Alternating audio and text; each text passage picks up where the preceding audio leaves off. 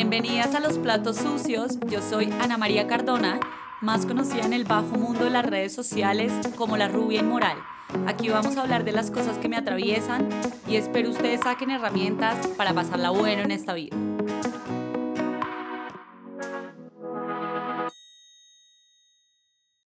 Bienvenidas a este nuevo capítulo de los platos sucios de la rubia inmoral y hoy vamos a hablar de la tusa porque es San Valentín y creo que absolutamente a todas las que están escuchando este capítulo eh, nos han roto el corazón alguna vez. Y hablando con mis amigas en, en estos días, yo les decía que, que para mí la tusa venía como con perder un poquito la dignidad porque uno siempre termina siendo una idiotez. Me decía una amiga que ella, como para intentar que el, que el man volviera, eh, fue hasta su casa, se metió hasta su cuarto y le puso un montón de globos, de corazones, serpentinas y cosas que además es la persona menos eso al universo entero. Y cuando el tipo llegó y ella le había dicho que, eh, pues que por favor volvieran, el man definitivamente le dijo como no. Y hay un pedazo bastante extraño porque incluso cuando es uno el que toma la decisión, que a mí, digamos, me pasó, eh, después hay como un breve periodo de arrepentimiento, que es muy breve, que si uno lo supera ya esa terminada fue para siempre. Y, uno se intenta como pegar a la cotidianidad, porque yo ni siquiera creo que sea un sentimiento de verdad de extrañar algo. O sea, cuando uno está completamente seguro de, de terminar, algo, se pega más a, a, esa costumbre, a que eh, el cerebro ya sabía dónde estaba y ya notaba eso como una zona de confort y cambiar, incluso si ese cambio indica como algo muchísimo mejor, cuesta y cuesta muchísimo. Entonces ustedes están pasando em, por un momento en el que quieren volver a algo que ustedes están seguras que no les llena, que no les hace bien, que ya se acabó por el tema que sea. Eh, recuerden que su cabeza quiere volver es porque eso lo conoce y no es porque en realidad sea bueno o porque en realidad eh, ustedes se merezcan eso o lo necesiten, sino porque siempre volvemos a las cosas que nos hacen sentir cómodas, aunque del otro lado estén cosas muchísimo mejores, personas muchísimo mejores, nuevas etapas que tal vez tenemos que vivir. Entonces, si están pasando por un momento de, de tusa, piénsenlo. En estos días estábamos hablando en la membresía que con una terminada, cuando las mujeres terminamos, no sé si a los hombres les pasará, pero nos reímos porque a todas nos había pasado, hay una etapa en la que uno entra como de asco hacia como el género masculino y como que todo lo que hacen es poquito, no, entonces ahorita tengo unos estándares muy altos y no los cumplen y no sé si me voy a volver a enamorar porque eh, no creo que sean como lo suficiente responsables afectivamente o porque no cumplen los estándares que yo quiero. Y es como una etapa de algunos meses o de algunos años para algunas personas en las que uno dice, no, pucha, aquí no es, por aquí no es. Yo les quiero decir que ese como pereza se pasa, eso se pasa, y, para mí es una etapa que uno vive eh, en la tusa. Lo siguiente, que esto me parece muy chistoso porque yo creo que, que casi todas, cuando hemos tenido una tusa muy animal, como que nuestro pelo se lleva absolutamente todos los daños más grandes. Yo, oigan, yo me corté el pelo, o sea, como un honguito. Una vez que estaba muy entusada, me lo cambié eh, con todos los colores posibles. Las personas que me siguen hace mucho tiempo saben que yo tenía el pelo café, morado, ultra, como blanco. Eh, me dio alguna vez como un fucsia horrible, rojo, y todo eso han sido como la misma tusa, como pasando por varios estados. Y me parece bien impresionante porque uno de golpe sí necesita un cambio radical y un cambio extremo, pero uno quiere hacer ese cambio exterior. Entonces, no sé, coger las maletas e irse para la India, eh, cambiarse de apartamento, cortarse el pelo, eh, dejar el trabajo tirado y, no sé, largarse para otro lado y no se da cuenta que tal vez el trabajo o el cambio que uno tiene que hacer es completamente interior y que está bien, no sé, empezar a buscar nuevos hábitos, empezar a buscar nuevos hobbies, empezar a buscar eh, un nuevo círculo de personas con el que nos sintamos cómodas y con el que queramos compartir. Y de nuevo, si ustedes están pasando por una tusa, eh, a ver, no les digo que no se vayan de viaje ni que no se corten el pelo, que como dice mi mamá, si todo fuera como el pelo que vuelve a crecer, perfecto. Em, pero tal vez lo que también necesitan es una búsqueda interna y un trabajo eh, en cambiar cosas que uno también ya daba por sentados y creía que así eran y descubrir. Yo creo que, cuando uno eh, termina una relación vuelve a tener como un montón de ganas de, descubrir nuevas cosas porque un poco uno sí se va, eh, también como que se fusiona con los ideales de otra persona, los planes ya son en dos y cuando uno está en una relación obviamente tiene que ceder, entonces pues uno encuentra como ese punto en medio y ese punto en medio eh, se vuelve todo. Entonces, em, bastante chévere como volver a descubrir, utilizar la creatividad para darse cuenta eh, qué más uno disfruta, eh, qué más uno quiere hacer ahora en este momento de la vida y sobre todo qué necesita. Eh, de pronto lo que uno necesitaba cuando inició la relación no es lo mismo que cuando la terminó. Y qué chévere que, que los seres humanos estemos en esa búsqueda constante. Lo siguiente que quiero resaltar acerca de la tusa es que uno físicamente cree que se va a morir. Y es una de las cosas que más me escriben en, en, Instagram. Es como yo me estoy sintiendo muy mal, yo siento que me voy a morir. Yo he pasado por ahí y de verdad uno como que el, el cuerpo no le funciona y, y uno siente como si el corazón en realidad se pudo haber partido en mil pedazos.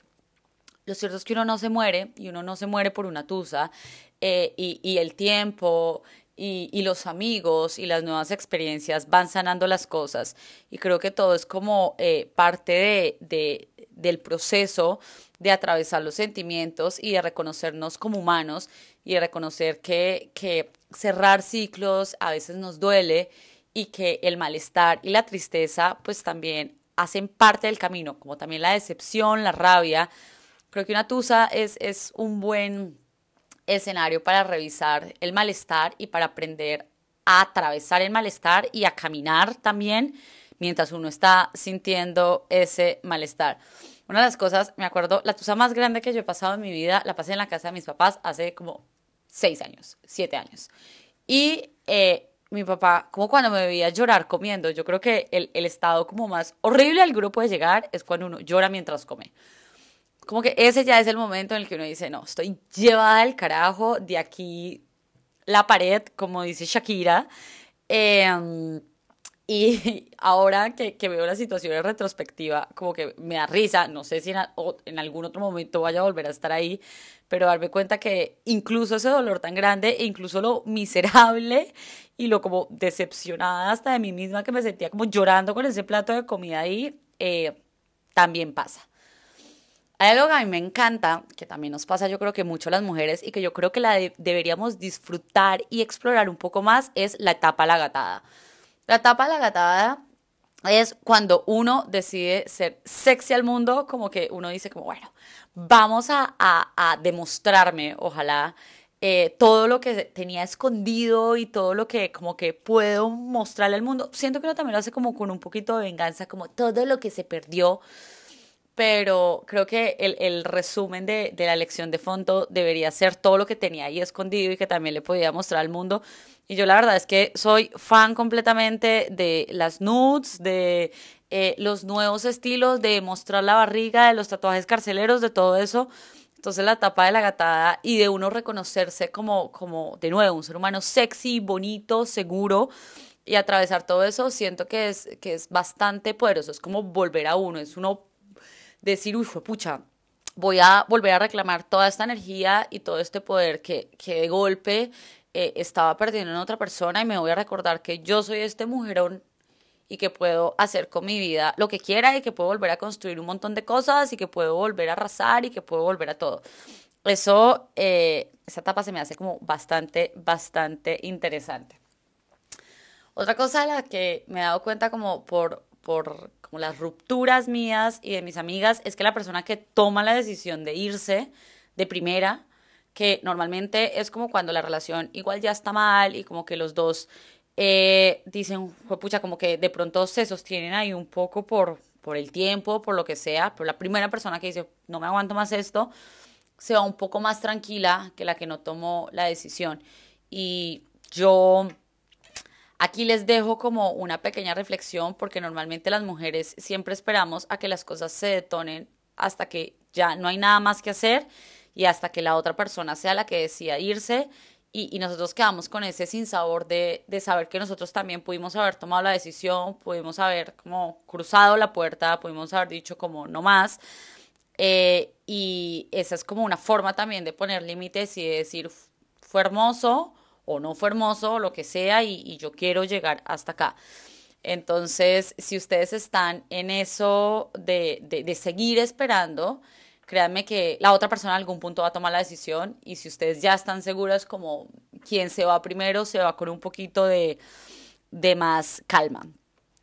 Eh, y se están pasando como por ese momento de, de, angustia y de sentir como una tristeza profunda, les digo que es completamente normal. A las emociones hay que abrazarlas, atravesarlas y tenerles paciencia. Eh, yo completamente creo que un corazón que está roto necesita abrirse más a amar y suena bastante irónico porque uno en ese momento está como como un poco en pelea con, con todo lo que sea de romance, con las películas, con los libros. Oigan, yo no podía ver una película literalmente que, que, fuera esas chick flicks porque me vomitaba, o sea, me da una rabia y una ira impresionante. Pero darse cuenta que, que el amor no es solamente una pareja, sino que uno también puede amar de muchas otras formas, a la familia, a los amigos, a los animales, a la naturaleza, incluso a los extraños, porque uno, puede entregarle un pedacito de amor a alguien que hace algo por uno, a alguien que le alegró el día o alguien que le salvó, a ver, de muchas formas como también eh, el día, eh, es reconocer que, que uno nunca deja de amar y que ese ejercicio de, de dejar el corazón abierto no es opcional. Así uno crea que después de lo que le hicieron o de lo que pasó, de lo que sea, uno va a cerrarse y encarcelarse y lo que sea, es, es imposible porque la única energía además que mueve a los seres humanos es, es el amor, así que es un ejercicio constante que no podemos interrumpir y que digamos como que tergiversamos un poco creyendo que, que, solamente nos lo daba una pareja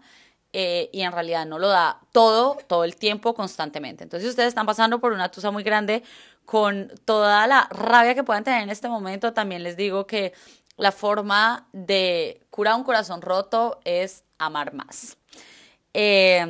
No sé si es una gran noticia que quieran tener en este momento. Eh, lo siguiente, y es un consejo como súper personal, y yo que las voy siempre como a, a dar más fuerza para que cojan esas emociones y las atraviesen todas y es que uno también tiene que poner límites a, a, la inmovilidad que da a veces la tristeza, sobre todo cuando uno sabe que la tristeza es una situación puntual que va a pasar. Eh, y movilizarse a veces es, no sé, pararse de la cama, llamar a una amiga, empezar a salir por un café, eh, retomar otra vez el trabajo, eh, retomar, no sé, una clase de boxeo que, querían hacer hacía rato, hacer una lista de sueños, planear un viaje, hacer planes, lo que ustedes quieran, como, como les funcione, que esto es un paso muy grande en salud mental. Eh, que en estos días grabé un video de a veces cuando uno estaba de bajón, cuáles eran los mínimos que uno podía hacer, como lavar los platos, bañarse, tender la cama, eh, mantener, digamos, como el espacio un poco limpio y alguien comentó como eso no es lo normal que hacen los seres humanos y yo, no. Hay otras personas a las que incluso ese tipo de cosas nos cuesta mucho y sé que en estados de profunda tristeza, como lo puede ser una tusa, e, eso también se puede parar, pero les animo a que hagamos lo mínimo y si lo mínimo hoy es eh, pararse y alimentarse bien, bueno, que ese sea el paso. Mañana tendremos ganas de hacer otras cosas y tendremos más ganas de, de de, movernos o de hacer más. Em, y ponerse ese límite de, de la inmovilidad y darse cuenta que la vida está hecha de muchísimas otras cosas y sobre todo de nuevo las mujeres que no eh, estamos buscando únicamente alguien que complemente nuestras vidas porque nosotras ya estamos completas, porque nosotras tenemos vidas por fuera de una pareja, porque nosotras tenemos sueños por fuera de una pareja, porque nosotros tenemos cosas construidas, una red de apoyo, un trabajo, unos hobbies, unos sueños, unos planes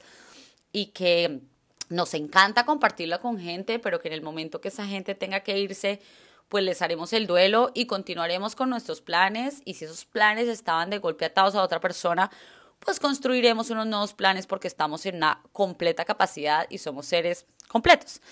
Em,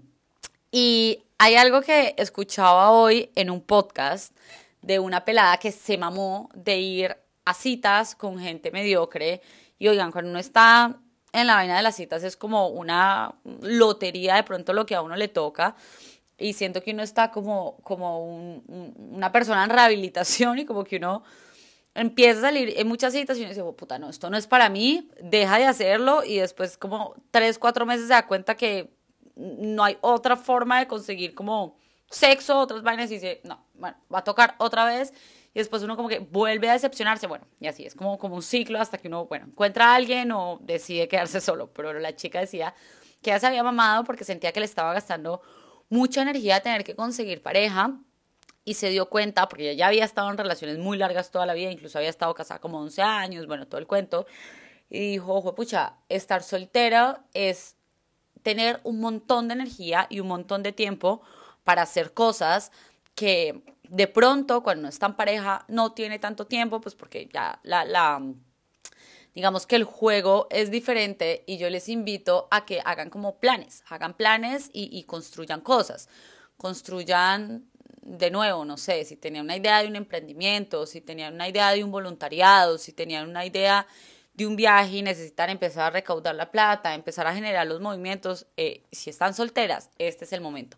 Más allá de esperar ansiosamente que una persona que en realidad a ustedes no les interesa porque ni siquiera lo conocen, les responda un mensaje o no, recuerden que pueden hacer muchísimas otras cosas con su tiempo, aprender nuevas cosas. Em, oiga, aprender es de las cosas maravillosas, más maravillosas de la vida. Buscar eh, nuevas cosas que les puedan gustar, lo que sea.